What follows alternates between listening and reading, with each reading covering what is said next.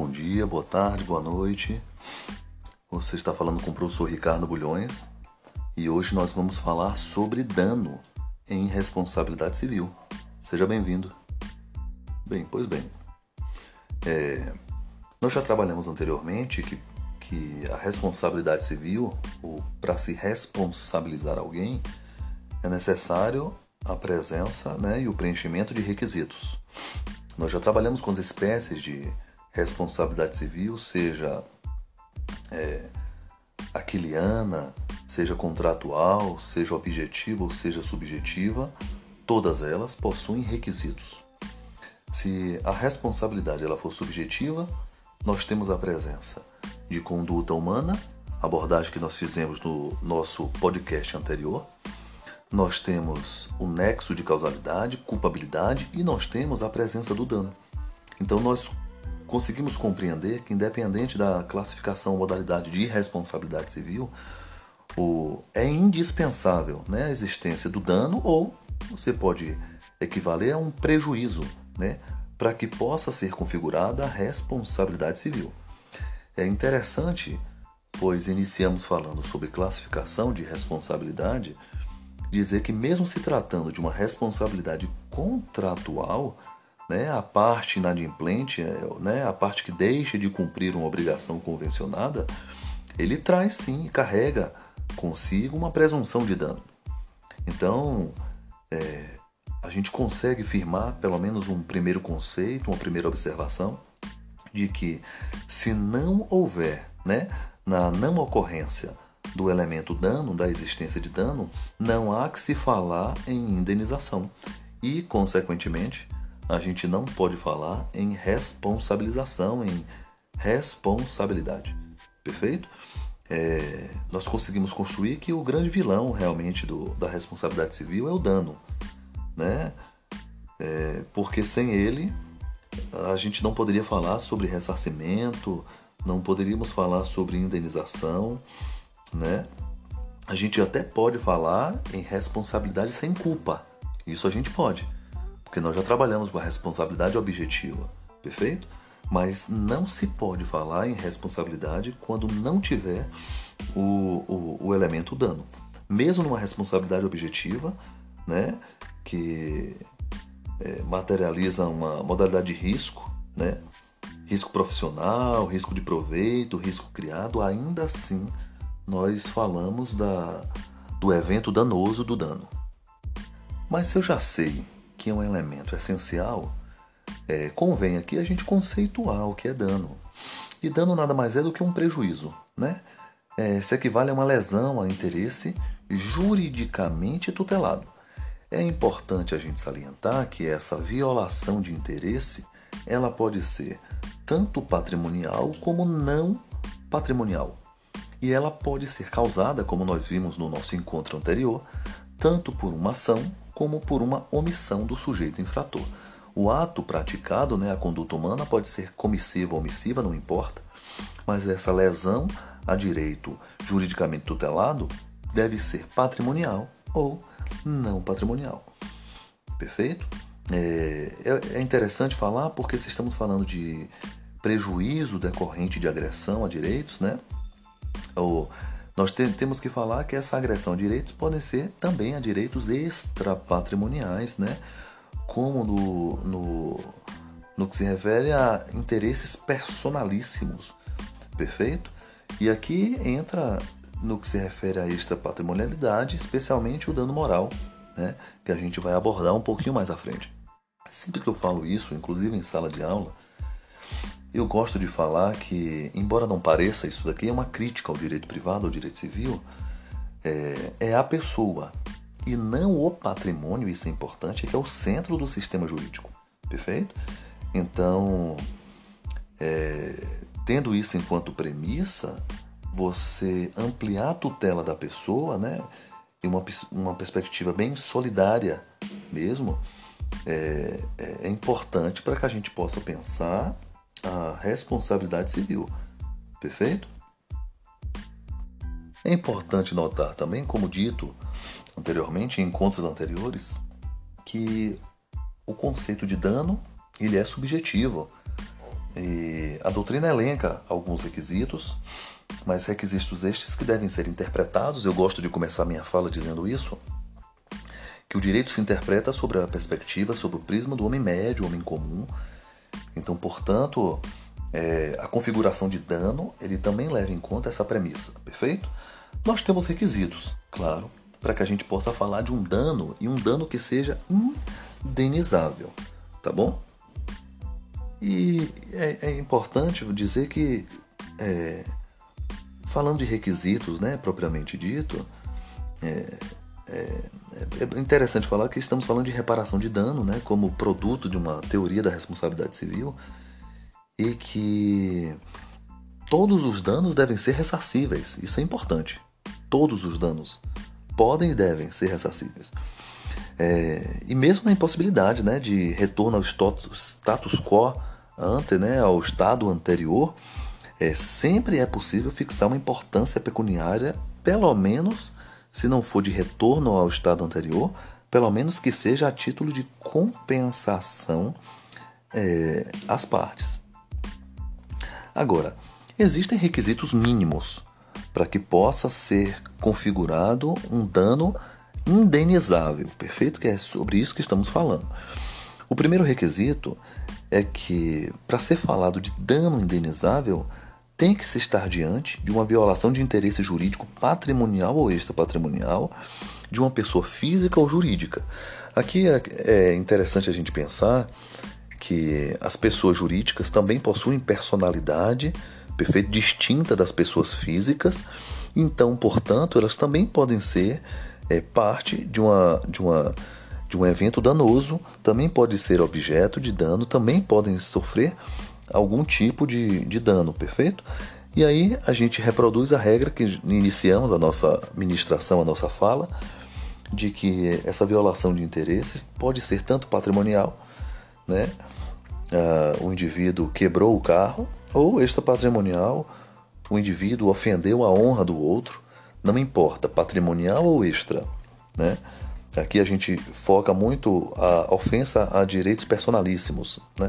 Privacidade, honra, nome, enfim. E a gente pode falar também de dano, é pouco importando seja pessoa física ou seja pessoa jurídica.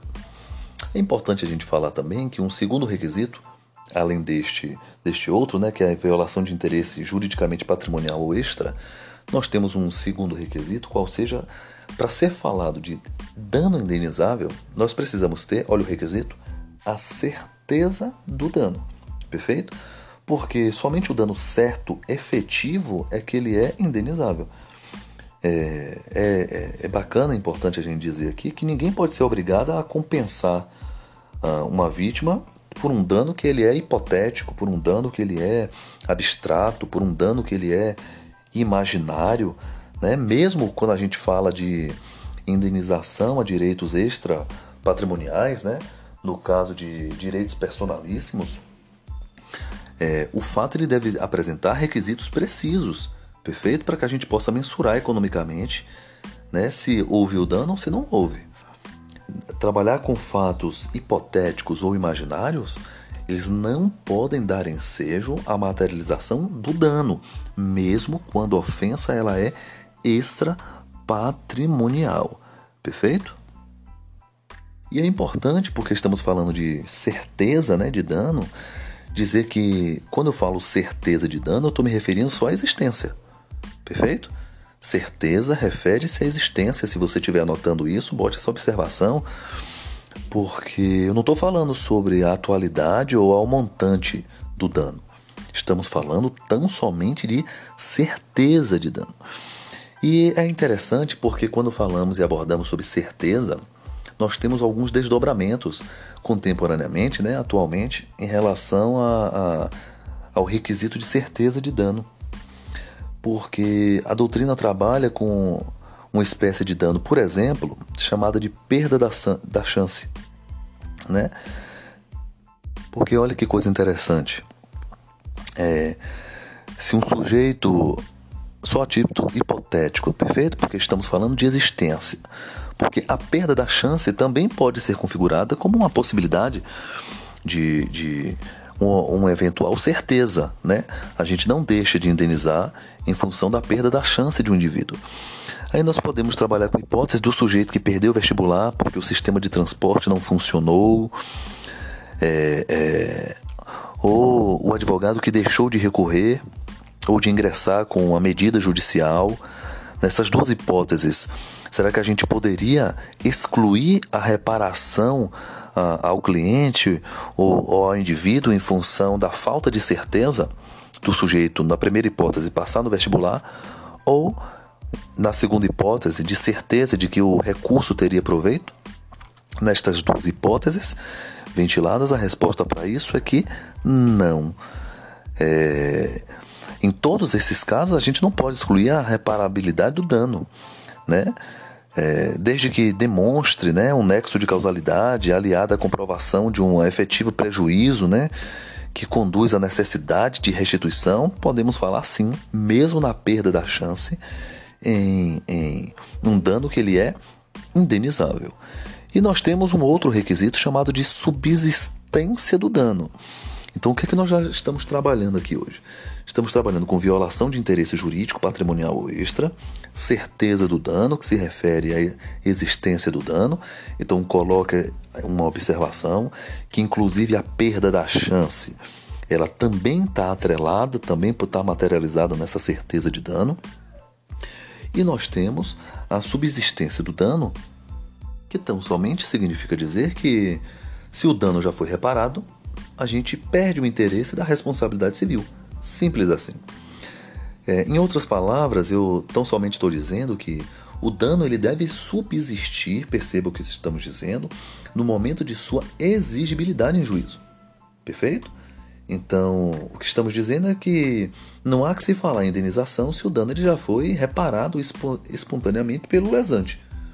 É óbvio né, que a reparação deve ser feita é, à expensa do lesionado, perfeito? É, então, se já houve uma reparação do dano, não há que se falar em dano indenizável e aí a gente perde os efeitos da reparação civil. Estes são os três requisitos básicos para que a gente possa falar de um dano que é indenizável. Tem que ser existente, ou seja, certo. Tem que ser subsistente, significa dizer que ainda não foi reparado, perfeito? E tem que ter uma violação de interesse jurídico, patrimonial ou extra patrimonial. Tendo estes três requisitos, nós não temos dúvida que há a possibilidade de reparação civil, independente da sua modalidade, seja subjetiva ou objetiva, seja contratual ou extracontratual, conforme classificação vista em momentos anteriores. Pois bem, é, trabalhando com conceito, trabalhando com importância, trabalhando com os requisitos, vale a pena a gente falar das espécies de dano, perfeito? E aqui eu vou começar minha ministração, minha fala, trazendo uma abordagem clássica da classe, das espécies de dano. Classicamente, os danos possuem duas espécies, quais sejam um dano pode ser patrimonial ou um dano ele pode ser é, moral. Quando o dano ele for patrimonial, ele também é chamado de dano material, ele possui dois aspectos.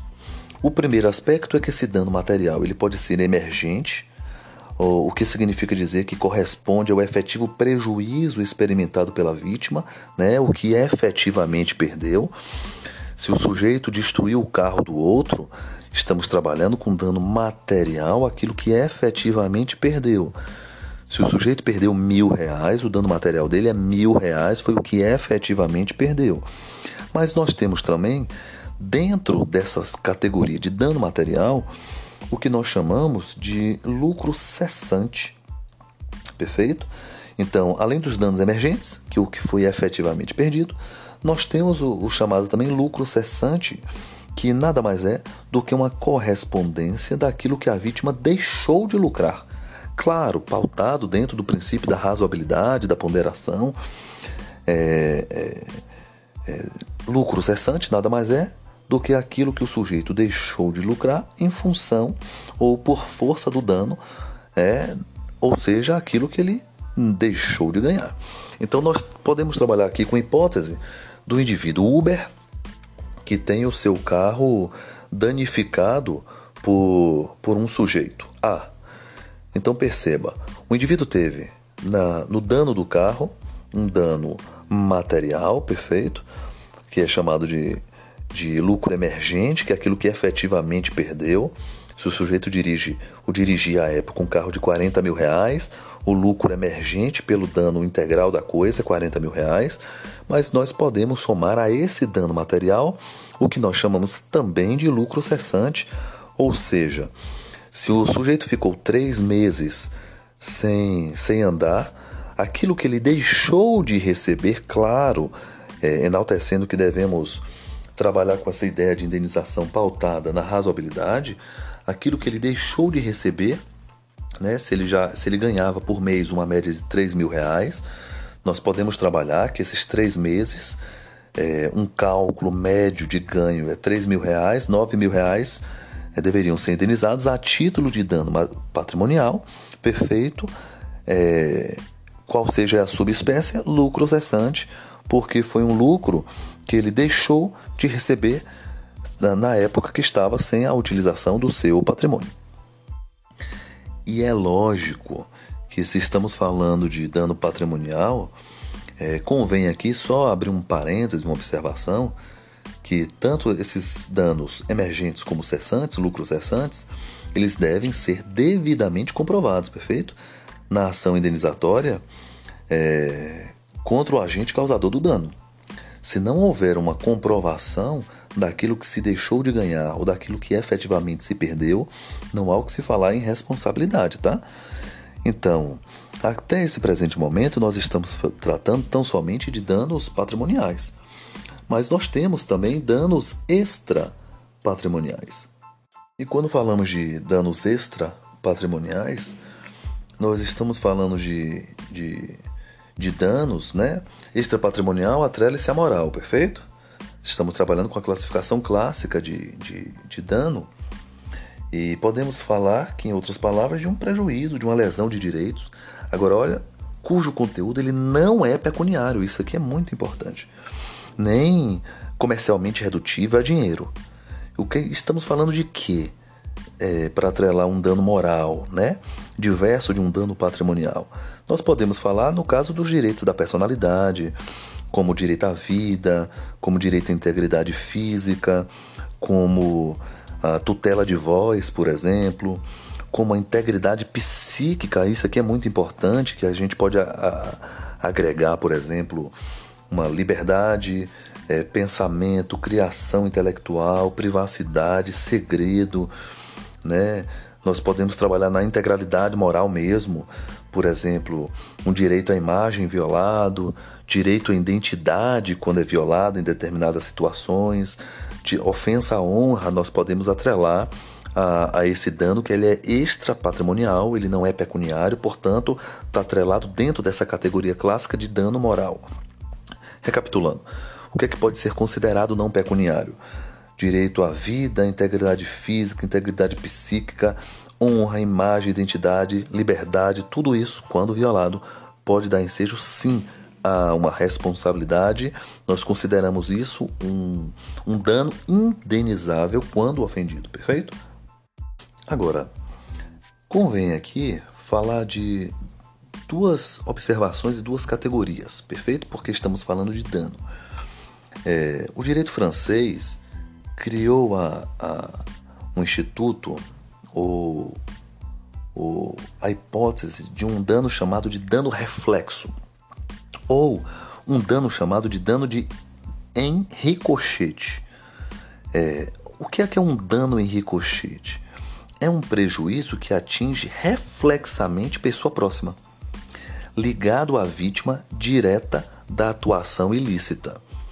Então, o que é um direito, um dano reflexo ou em ricochete?